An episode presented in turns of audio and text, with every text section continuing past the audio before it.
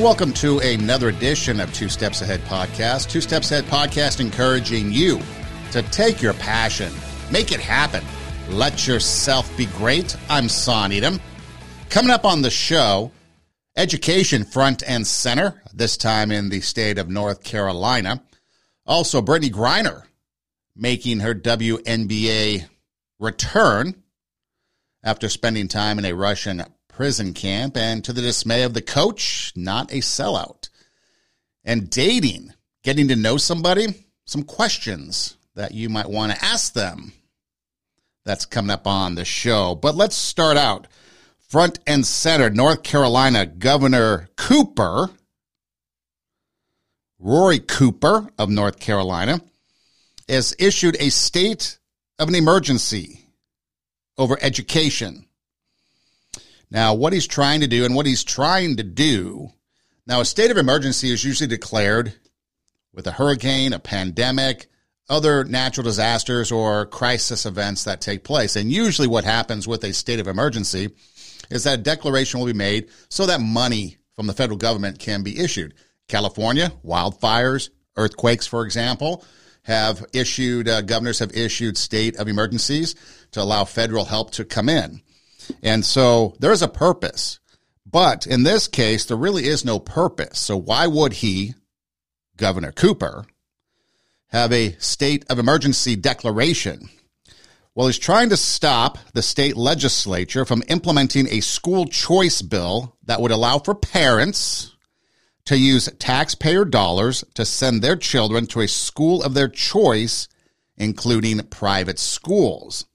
Something that we are all too familiar with. A lot of states, a lot of teachers' unions, a lot of teachers, a lot of different people not wanting kids to be taken out of the public schools, and we all know why.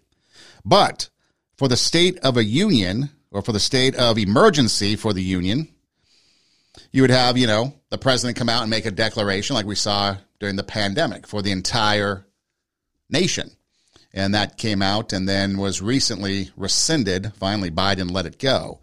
And then, of course, each state, the governors will declare it. But in this case, a state of emergency over education. So, what exactly does that mean, and what exactly did he say? Well, this is a portion of what he said when he came out to introduce his state of emergency over education.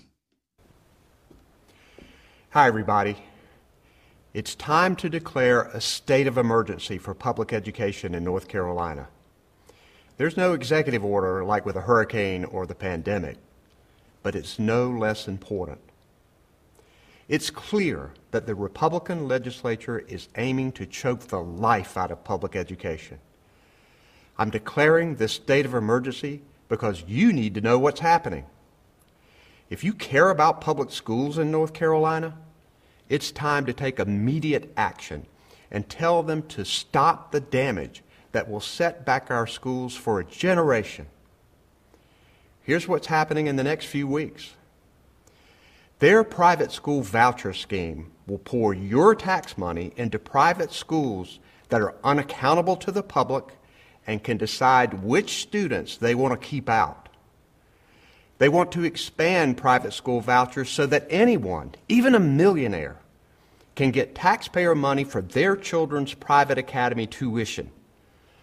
When kids leave public schools for private schools, the public schools lose hundreds of millions of dollars. You notice, first and foremost, the emphasis of his entire minute there was based on money.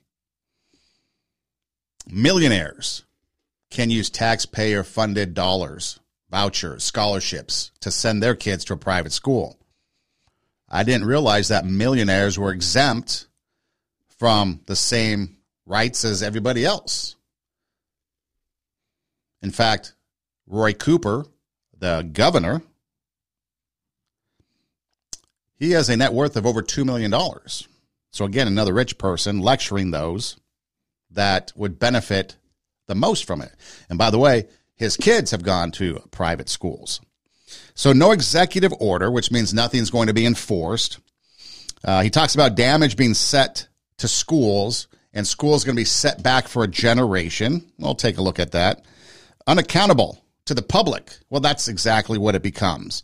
Public schools lose money.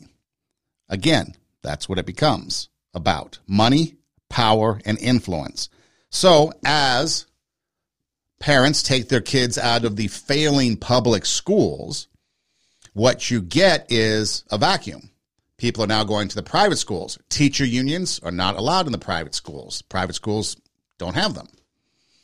So, public officials, teacher unions, you name it, they lose power, they lose money, and they lose influence. And again, it goes back to teachers unions. So what's so bad with allowing kids that a lot of them are going to come from the inner cities? A lot of them are going to be minority kids. A lot of them are going to be on the lower end of the socio-economical spectrum. So you're talking about low income. But yet that's a bad thing, according to the governor. State of emergency is what he declares. So North Carolina Senate Bill 406, named the Choose Your School, Choose Your Future bill, would eliminate income requirements to any student that applies for a scholarship, which would then cover up to 45% of tuition at a school of the person's choice, the student's choice. So up to 45%. So it's not 100%, it's 45%. So again, Governor Roy Cooper we have more than 5,000 teacher vacancies in kindergarten through 12th grade classrooms, leaving tens of thousands of students without a qualified educator. Our students deserve good teachers. That's why instead of tax breaks for rich folks and private school vouchers, I proposed a pay raise of 18% over the next two years because our teachers deserve better pay and more respect but the legislature wants to give them neither one. In fact, the Senate has given veteran teachers a $250 raise spread over two years. 250 bucks. That's a slap in the face, and it'll make the teacher shortage worse. So again, he talks about money. He talks about teacher vacancies, but we all know money and more money for teachers isn't going to solve the problem. Money alone isn't going to solve the problem. We know there's more to it. Teachers leaving and these vacancies because they're sick and tired of everything else that goes on. And some people even say no amount of money will keep them in education, keep them teaching. And I got more on that coming up in a minute. He talks about throwing more money at them, 18%, whatever. Um, he talks about how you have to be able to create an environment that allows for teachers to do their jobs. Okay. Now think about this. He became governor. He was elected governor in 2016, reelected in 2020. Okay. Now we all know through the pandemic, education sucked and everything went down. Even to this day, it's still kind of ramping up again as far as education, testing, students getting back into the classroom. So post pandemic, there's still a whole lot of skewed or maybe not even real data that people look at because, again, you're making up for something that was completely out of this world, the pandemic. But let's take a look at some of the things as far as numbers go, performances, academic performances that happened during his first term as governor. Okay. But before we do that, the key to this whole thing is the fact that North Carolina, the state legislature, now has a veto proof majority for the Republican Party. The, the governor is a Democrat. So basically, the governor has been left powerless. He's tried to veto some things like a uh, abortion ban bill, and it was overridden by the state legislature. He tried to do something else and veto it it was overridden by the state legislature. So North Carolina and the GOP enjoy a veto proof majority, so they can pretty much get their way. So the whole stunt is because he's powerless. He's powerless to do anything. He can veto anything he wants, but it's going to get overridden, especially something if all members of the GOP go along with it. So again, the stunt has nothing to do with education or kids. It has everything to do with the lack of power that he has and therefore his lack of influence and the fact that he's trying to make a name for himself because he probably has grander ambitions. But again, you've got a situation that typically deals with inner city kids. You got inner city kids that are typically minority, if we want to call that them even that these days. You know, why are we calling minority? Kids should just be kids. And then, of course, lower income. So, why do politicians and others want to keep kids from getting ahead and having a better life? Another question. Well, part of it's because they're just pawns in a game, a political game, a political ideology. It doesn't benefit the kids, it benefits those that are trying to make laws. So, I'd ask you, what is wrong with having school vouchers? What is wrong with allowing kids to have the choice to go to a different school, especially if they feel the one that they're going to is failing them? I mean, math proficiency in North Carolina is 41%. The National Assessment for Education and Progress, they give out, I guess, testing uh, every year for fourth grade, eighth grade, and 12th grade. Now, pre pandemic numbers I have here. The post pandemic numbers, they're really not available, like I said, because of uh, tests not being given during that time because there were school closures. Uh, data is incomplete. However, every place you look, you see that the national trend is trending down. That proficiency is getting even worse. But let's take a look at it, okay? proficiency. Remember, the governor of North Carolina, Roy Cooper, who has just declared a state of emergency, he is he was governor elected in 2020. So the percentage of North Carolina students scoring at a proficient level or higher. Fourth grade reading in 2017, 39% were proficient or higher. It dropped to 36% in 2019. So as the governor enters his governor's mansion at the start of his first term, reading proficiency then begins to drop by the end of his first term. How about eighth grade reading? Stayed flat, 33% in 2017 and 33% in 2019. Fourth grade math went from 42% in 2017 to 41% in 2019. Again, drop of a point. Eighth grade math actually improved a little, went from 35% in 2017 to 37% in 2019. So again, you got a little bit of movement in the positive for eighth grade math, but everything else is flat or declining. And again, that was pre pandemic. And we all know now that post pandemic, numbers are just crashing. But again, not thorough enough to, I guess, be so judgmental because you are dealing with some extraordinary circumstances. But what are you going to do now to rebuild those proficiencies, to regain those proficiencies? And we're starting to get to the point now where we're getting into maybe a second to third full year in the next school year coming up of kids being back in school, depending on where you live. Now, again, Roy Cooper's estimated worth is about $2 million as of 2022. His primary source of income is from his father's uh, law firm and as a politician, again, a lifelong politician. So, as somebody who's been governor, now in his second term, if he really cared about schools, and he really cared about education, he would have looked at these numbers and been like, we need to improve these. And he would have done that starting back in 2019. But because he's out of power, because he has a, he's facing any veto that he signs being rejected by the state legislature, he has to do something and declare a state of emergency. Again, I ask, why is it a bad thing for kids to be able to pick and choose schools when schools are failing them?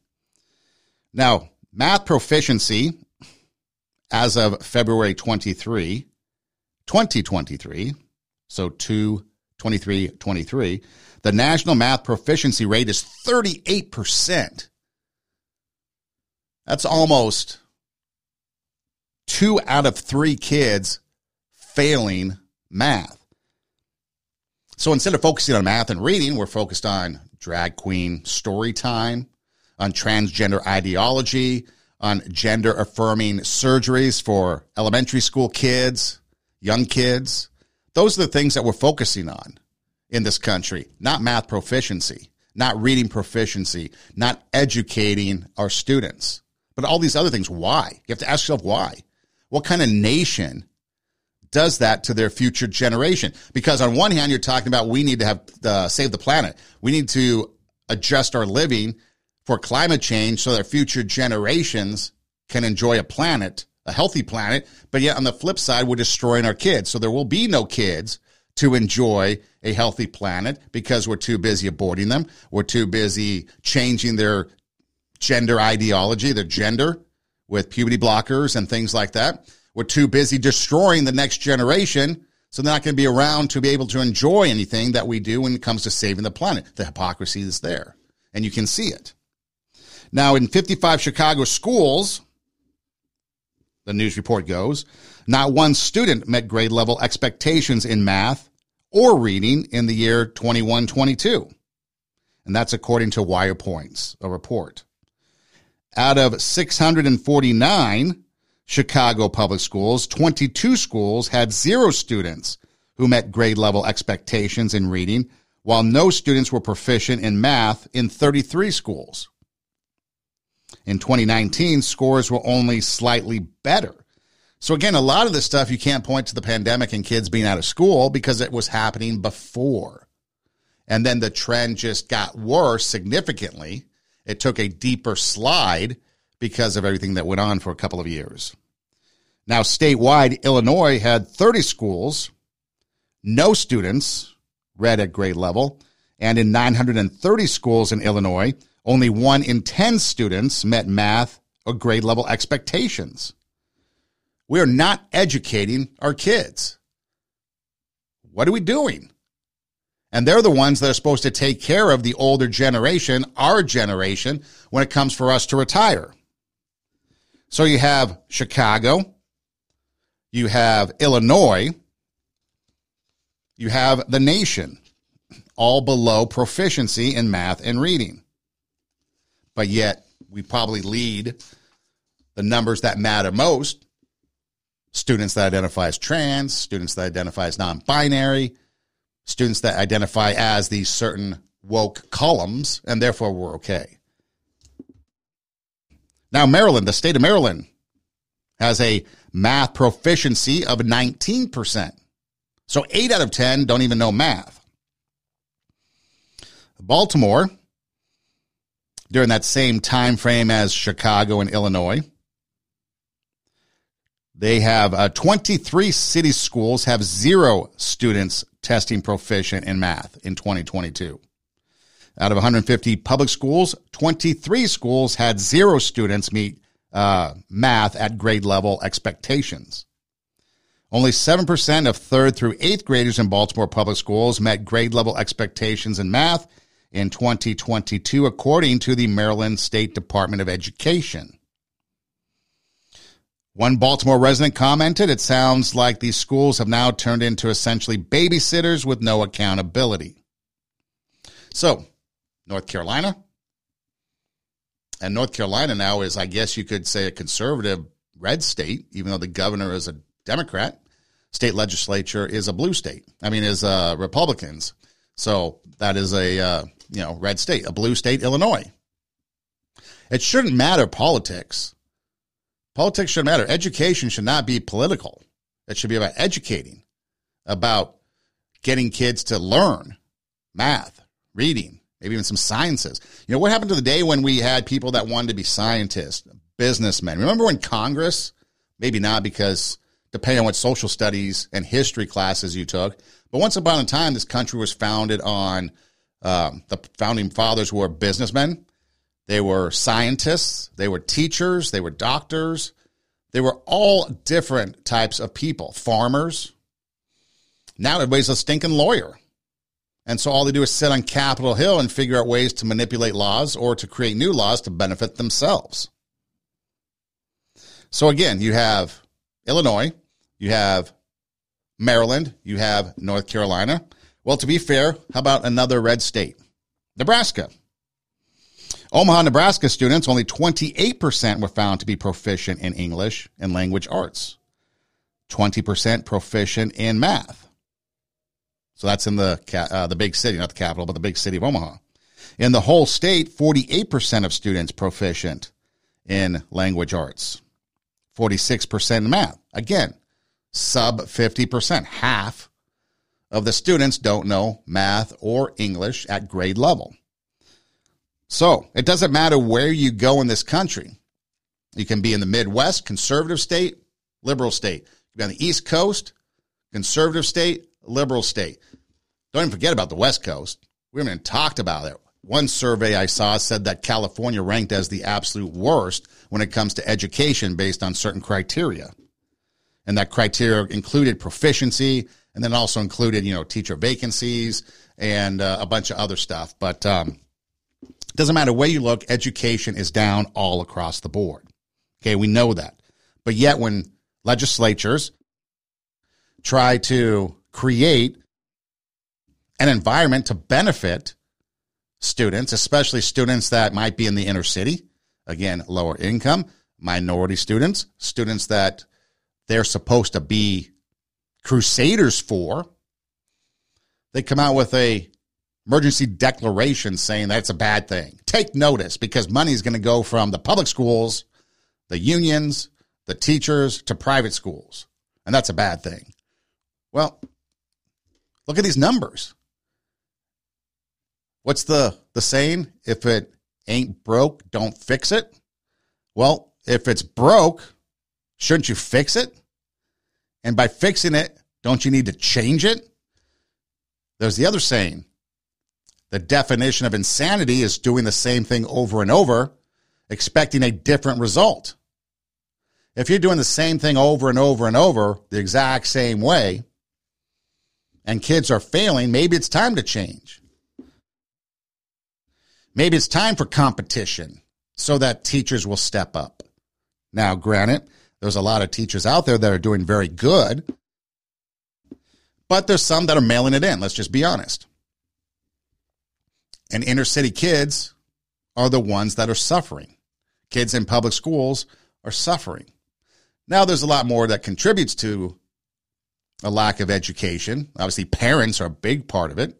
Parents' responsibility. They need to be involved in this. But again, you have parents fighting school boards over what's being taught. School boards want to imp- implement curriculum that parents don't want and yet we see the numbers where nobody's proficient at anything. You have a school board in Virginia, Loudoun County, withholding AP and other honors from students because they want to prevent the hurt feelings from the students that don't perform as well. And then you've got people saying that, oh, these kids are our kids.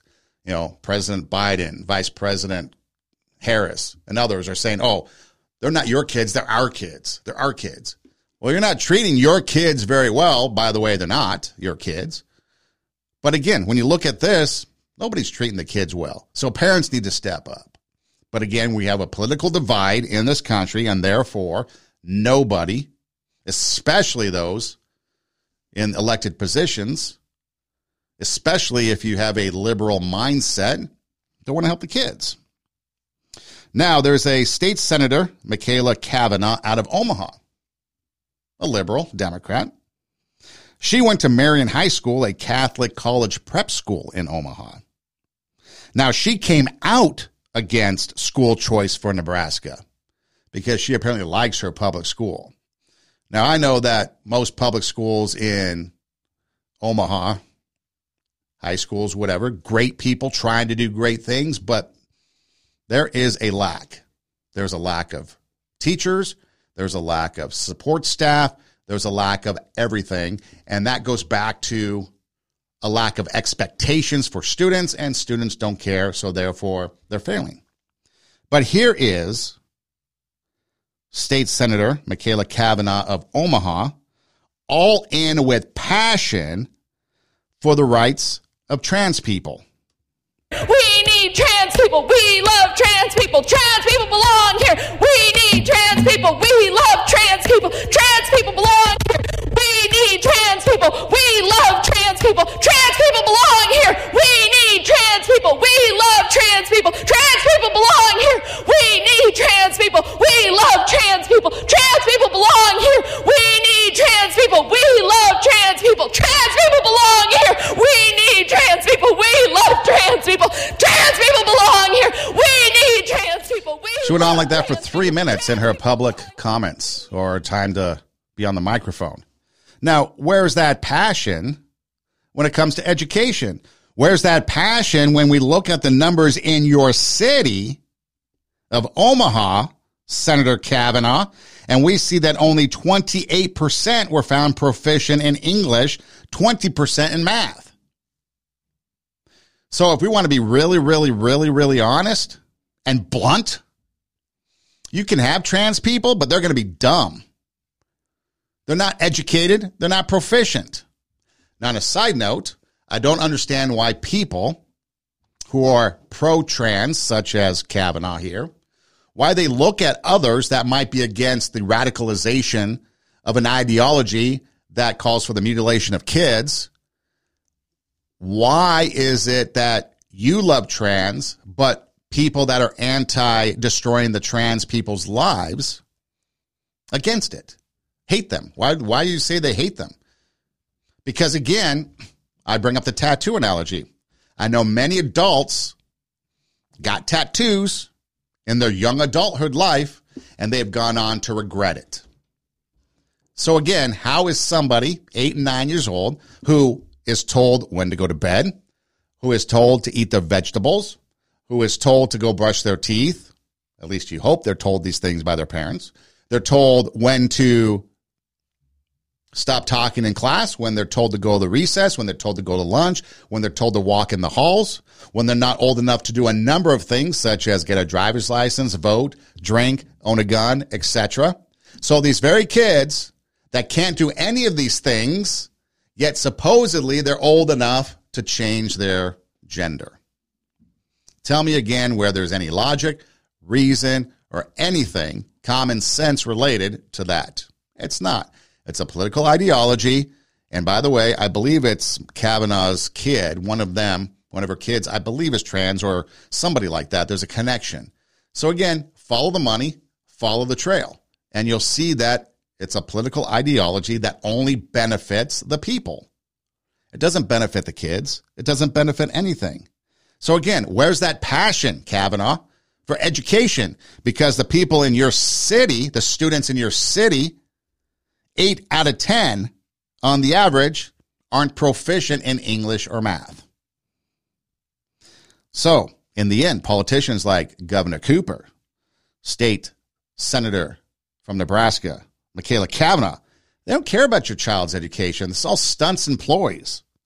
They only care about that woke ideology, that social ideology that ultimately hurts kids because it doesn't make them smarter, so they can't get into uh, to college, they can't get an education,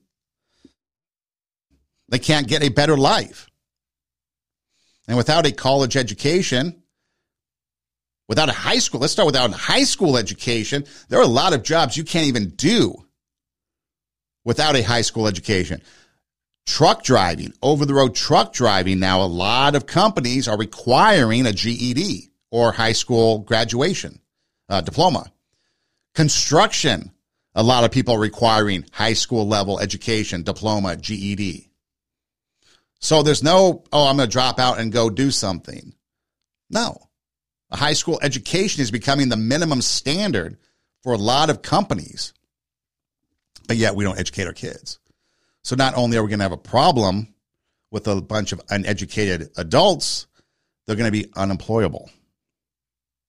So they're only interested, these politicians, in money, power, influence, and they will do anything and everything, whatever it takes to serve their agenda and feed that eternal lust for self that they possess, they have inside them.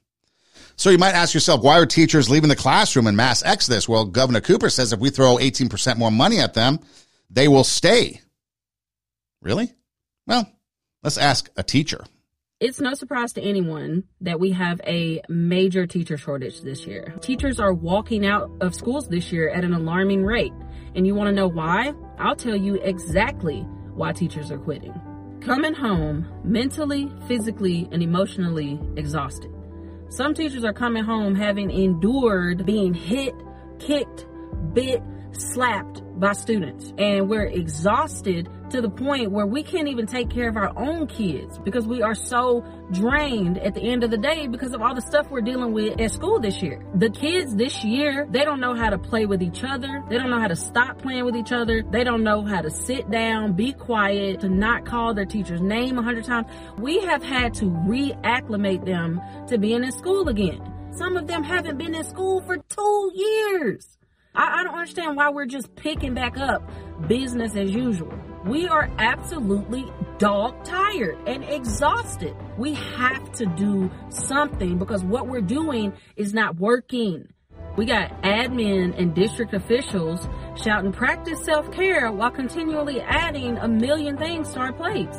If y'all really cared about us practicing self-care, we wouldn't be made to feel bad when we need to take a mental health day or when we have to take a personal day off.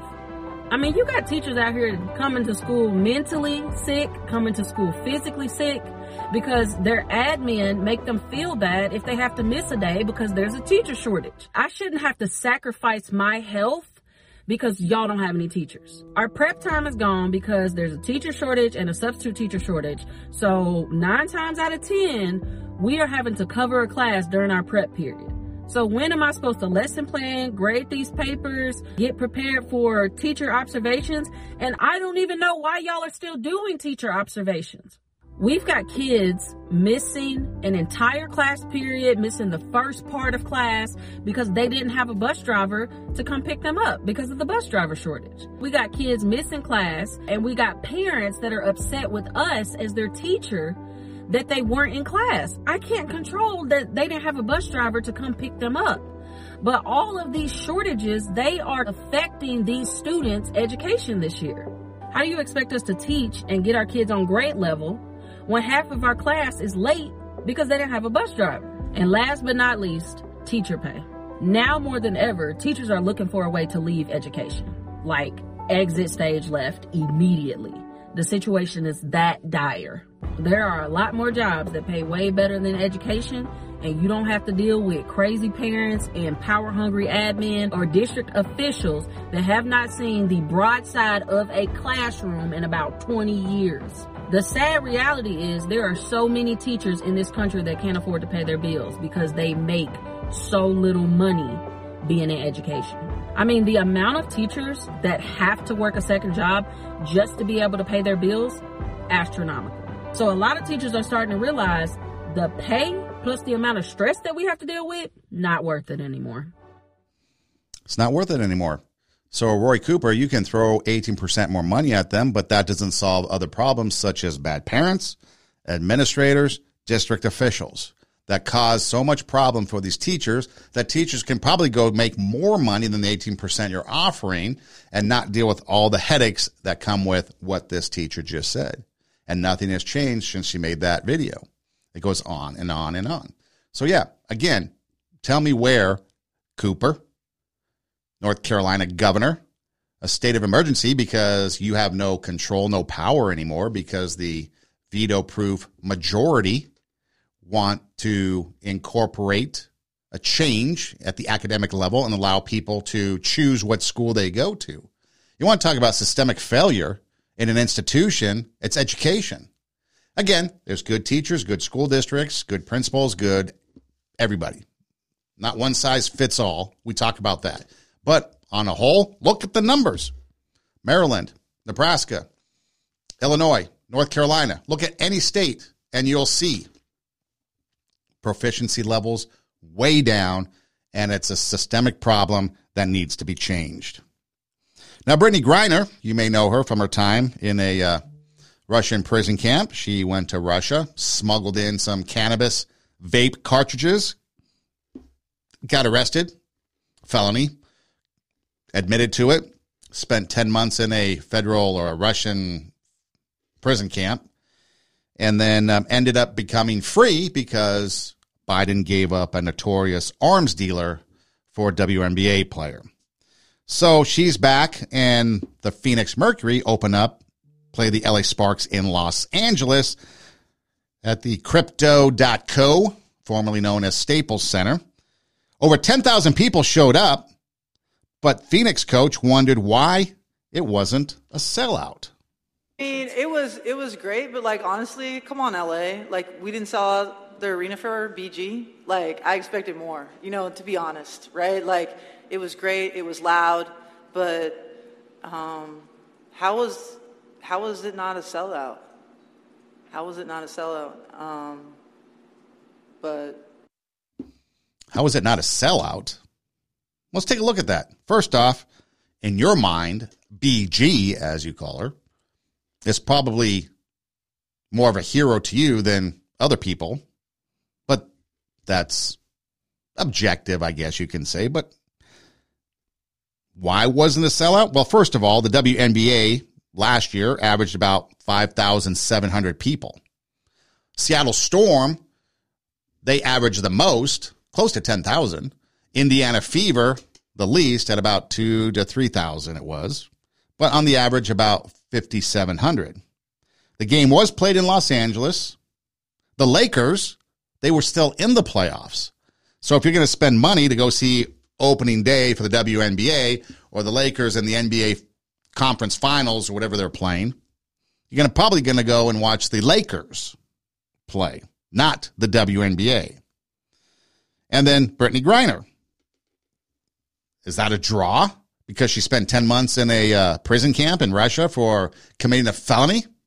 Was supposed to rush out and sell out 20,000 people to go see her? I, I don't get it. Convicted felon.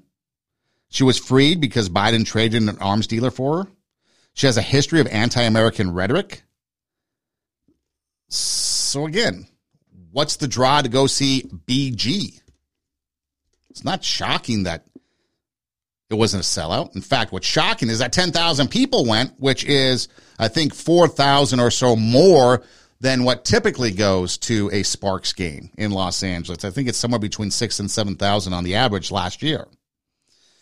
Now, Griner did have a change of heart about the national anthem. Remember, she was anti national anthem.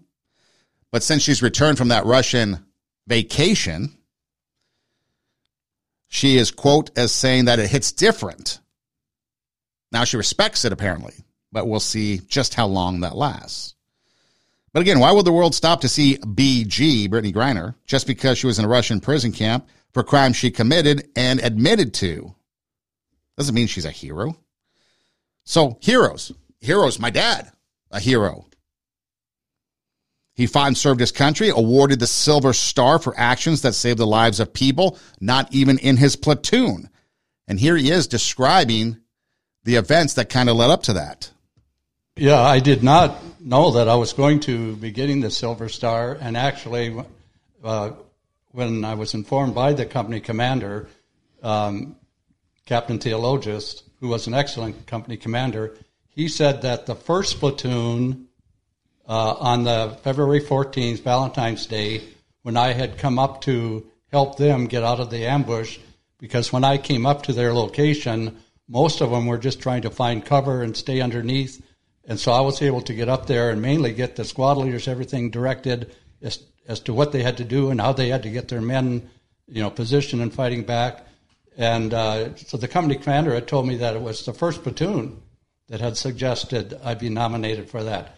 Um, I will just mention this: my RTO, who was with me there the whole time, a young soldier, excellent soldier, always right by my side with the phone because he carried the phone. Like that day, he did not move up uh, to the first platoon and back to my position with me at all. At the end of the day, he apologized. He came to me and said there was just no way I could do it, that the bullets were just flying by your feet every time you were running up there and running back. And he was just kind of frozen spot, but that was fine. It, uh, so anyway, that so it was the first platoon. My understanding that uh, asked uh, the company commander if I could be nominated for it. So the first platoon, which I believe lost their lieutenant, so they were kind of leaderless in a way. But under heavy fire. So my father advancing to the first platoon, bullets all around, according to his radio man. So his radio man was frozen, and communication is huge. The radio man has to be with the lieutenant because they have to communicate with whomever they're communicating with. He was frozen because of the bullets that were bouncing around my dad's feet. Okay, that's heroic. That is a hero saving the lives. And then the other platoon is the one that put in for him to get the Silver Star. Okay, that is heroic. Spending time in a prison camp in Russia for bringing cannabis into a country, not. Other heroes, mothers and fathers who are there for their kids, heroes. First responders on a daily basis, making it so you and I can be safe, healthy, be in a secure environment in this world, which is becoming more and more difficult with more and more radical ideology being implemented, defund police, etc. Just watch the news. You see it all the time. New York City, Chicago, LA, San Francisco, ripe with crime to the point that businesses are shutting down, leaving, to the point where people, citizens, are leaving an exodus from those cities. What about grandparents and other family members who show up for their family in one way or another? Being there for them, going to kids' events, babysitting, you name it.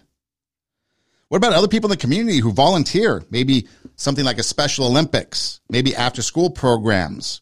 Maybe they're in the mentor programs, big brother, big sister. Maybe they take care of like elderly care. Maybe they're feeding the homeless. You know, people like that, unsung heroes in our community that are out helping others and they're not looking for the glory. They're not looking to be praised. They're doing it because their heart, compassion, empathy. They understand that these people need assistance and want to be there and provide them a quality of life as best they can.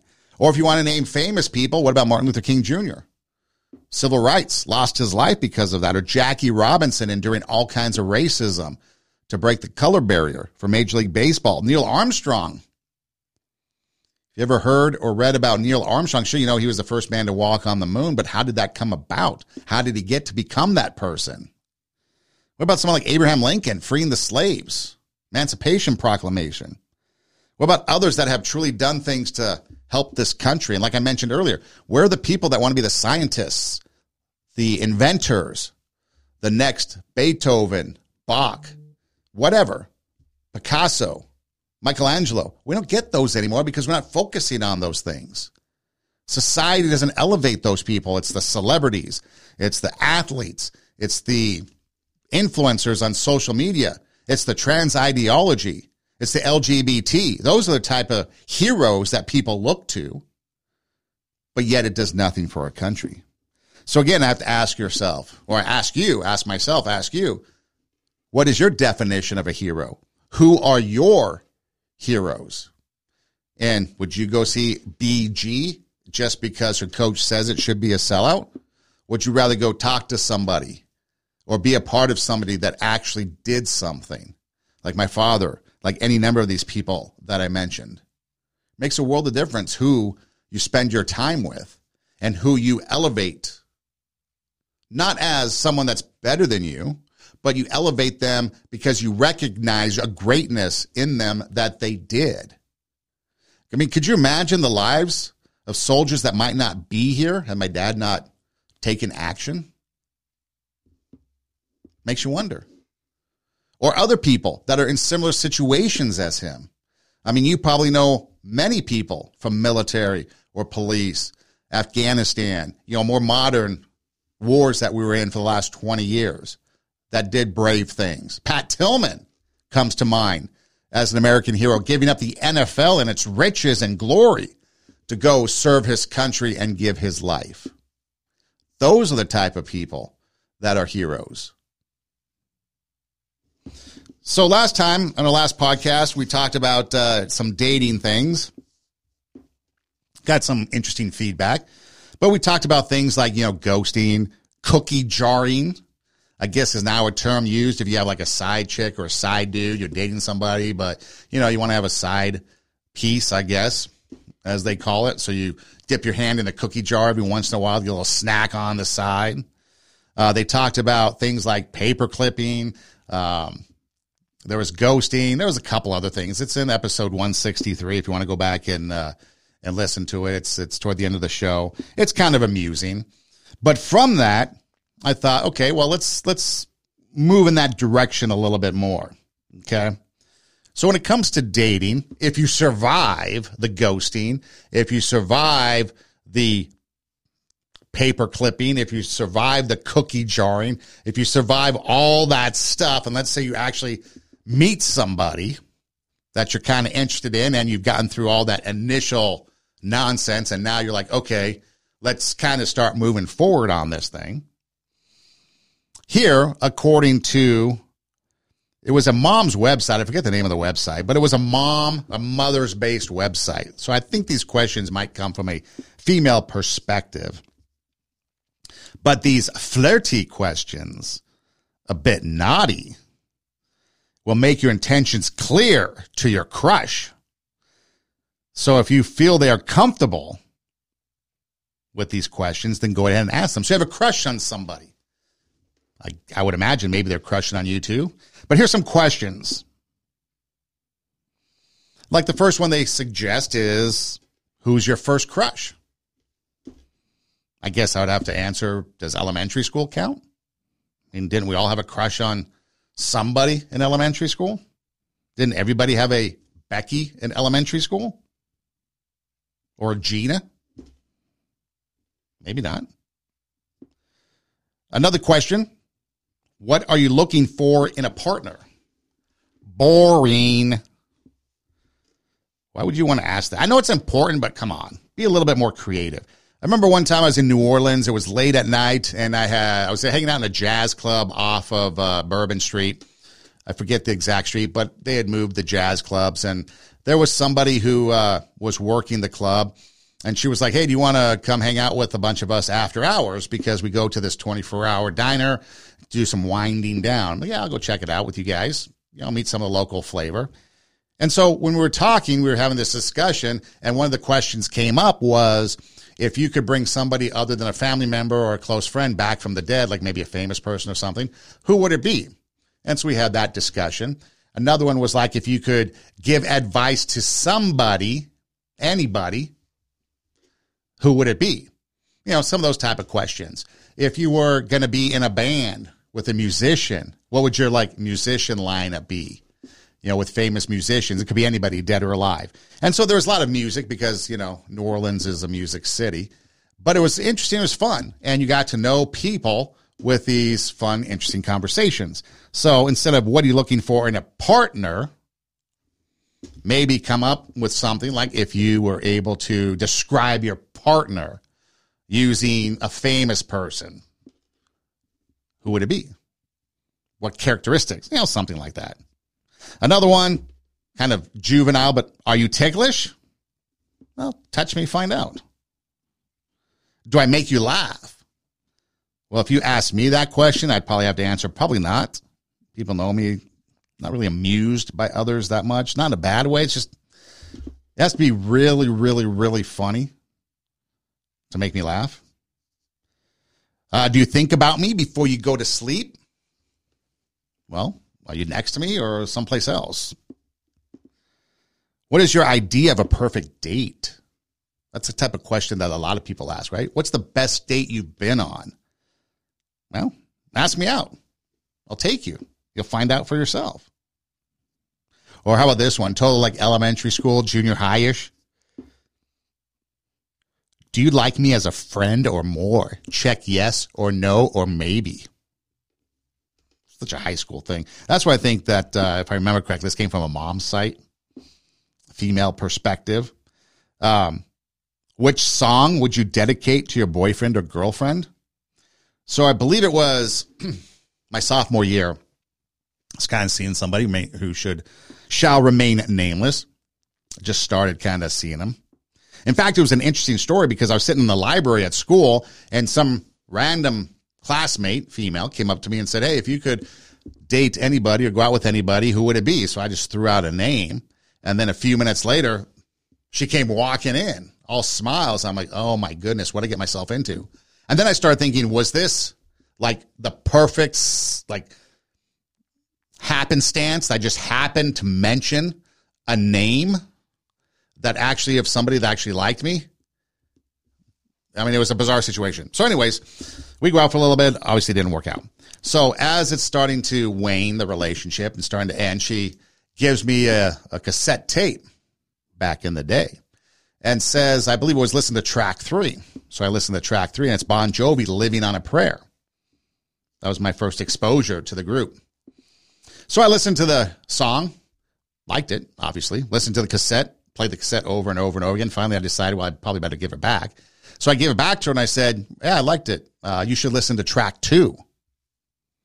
If there's anything that you could ever go back and do, they say if you could go back in time and do anything, redo anything, what would you do? This would probably be the moment.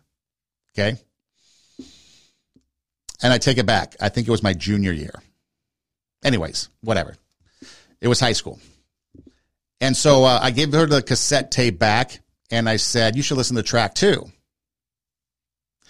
Bon Jovi, track three, Living on a Prayer. Oh, we're halfway there, Living on a Prayer. Tommy and Gina, we can make it. Track two, you give love a bad name. Yeah. Did not go over well. And I still had a couple years of high school left. And it was a smaller school. Yeah. So there you go. So make sure that you are cautious with the song that you pick. And then also, if you have a favorite song, maybe you don't want to introduce it into the relationship because if it breaks up, then that song is associated with the breakup. Protect your music, people. Protect your music. Here's one that I think is kind of interesting. If they were to ask you, what do you think about my style? Well, it's very cosmopolitan with a splash of Vogue. What type of personality are you attracted to? Whatever. Now, as an adult, I guess, well, I guess it's anybody these days. I guess you really can't put adulthood on it. But it's been interesting because I've talked to people, and as you deal with people, especially people that date online, there's this apparently this standard, I guess, where women are looking for something more than sex, and guys, they're just looking to get laid. That's pretty much from what I understand online dating these days. Okay. So the question here what turns you on? If a lady asks a guy what turns you on, that is basically sending them an invitation saying that you want to have sex with them. If you want to avoid that, don't ask that question. How would you like to be kissed? Again, women, don't ask guys those type of questions, anything to do with a sexual nature, because all they will hear is, oh, you want to have sex with me? That's not the question, but that's what they hear. Don't do it. And guys, don't ask the ladies how they want to be kissed. If it's going to happen, it's going to happen. If it's going to happen, she'll let you know it's going to happen. How would you describe a perfect kiss? Naturally, I'd respond, kiss me and find out. Duh. What's the most romantic thing you've done in your life? Too many to name. What kind of personality do you admire? Someone who doesn't ask endless amounts of questions? If you had a previous relationship, what made you happy in it? Okay, first of all, don't talk about previous relationships because again, it ended. So whatever it was that was good wasn't good enough to keep it going. And second of all, you're going to probably end up trying to emulate that in some capacity because you're going to think, oh, that's what that person likes. Therefore, I'm going to try to do it. But guess what? That relationship ended. And again, nobody likes to talk about prior relationships. Now, again, maybe you've been out a couple times and it comes up. Maybe you're older in life and you were married and there's a commonality like, hey, we're both divorced, whatever. Okay. Yeah, there's some curiosity because, hey, you know, maybe you want to find out, you know, that my life isn't as bad as yours because your marriage dissolved worse than mine. You know, whatever. But again, don't ask about previous relationships because again, these questions were based on you asking your crush or who you're crushing on these questions, don't ask because they're going to come up. What if they, what if they blow your mind and they're like, and you ask them the question, say, who was, uh, you know, who was your past relationship? You know, how did it go? What was it? Yeah, we broke up, but I'm still not over her. Boom. You just crush yourself by asking that question because they haven't gotten over their crush yet.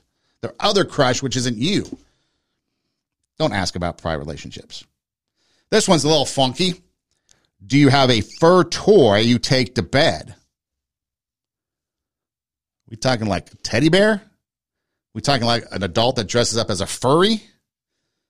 Am I going to dress up as Little Bo Peep and you be my lost sheep? Yeah, I really don't get that one. But again, be careful what you ask for because we know in this world, you ask that question. I don't think hope at the bottom of Pandora's box is going to save you because you might get something wacky, nutty, especially if you met this person via the internet and you know nothing about them. Do you take something furry with you to bed?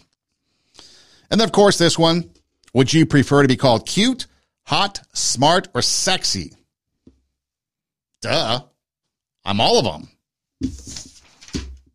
Questions asked, questions answered. Now you know all about me.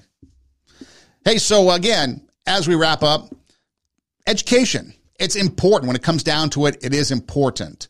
There have been so many doors that have opened up for me that would have never opened up if it was not for my education. So I'm an advocate of education. Now, education doesn't necessarily always have to be book education. It could be a practical application.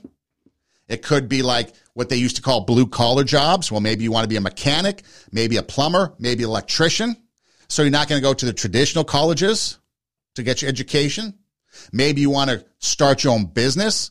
So you become like maybe a uh, apprentice Maybe you are an expert in something, so you become a mentor towards somebody and train them. So there's a lot of different ways education can take place. But educate yourself. Go after it. It doesn't matter where you are in life. You can always improve yourself. You can always learn something. Raise the standard.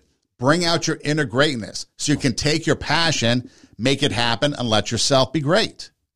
Pick those people that are truly heroic, people that have actually done things not for themselves, not to quest their lust of self, but genuinely have done it for other people that may have included a sacrifice or no publicity, no self recognition. Idolize those people, learn about them, associate yourself with them. Those are the type of people that we should be calling heroes. And finally, if you're putting yourself out there and you're dating, good for you. Enjoy the ride.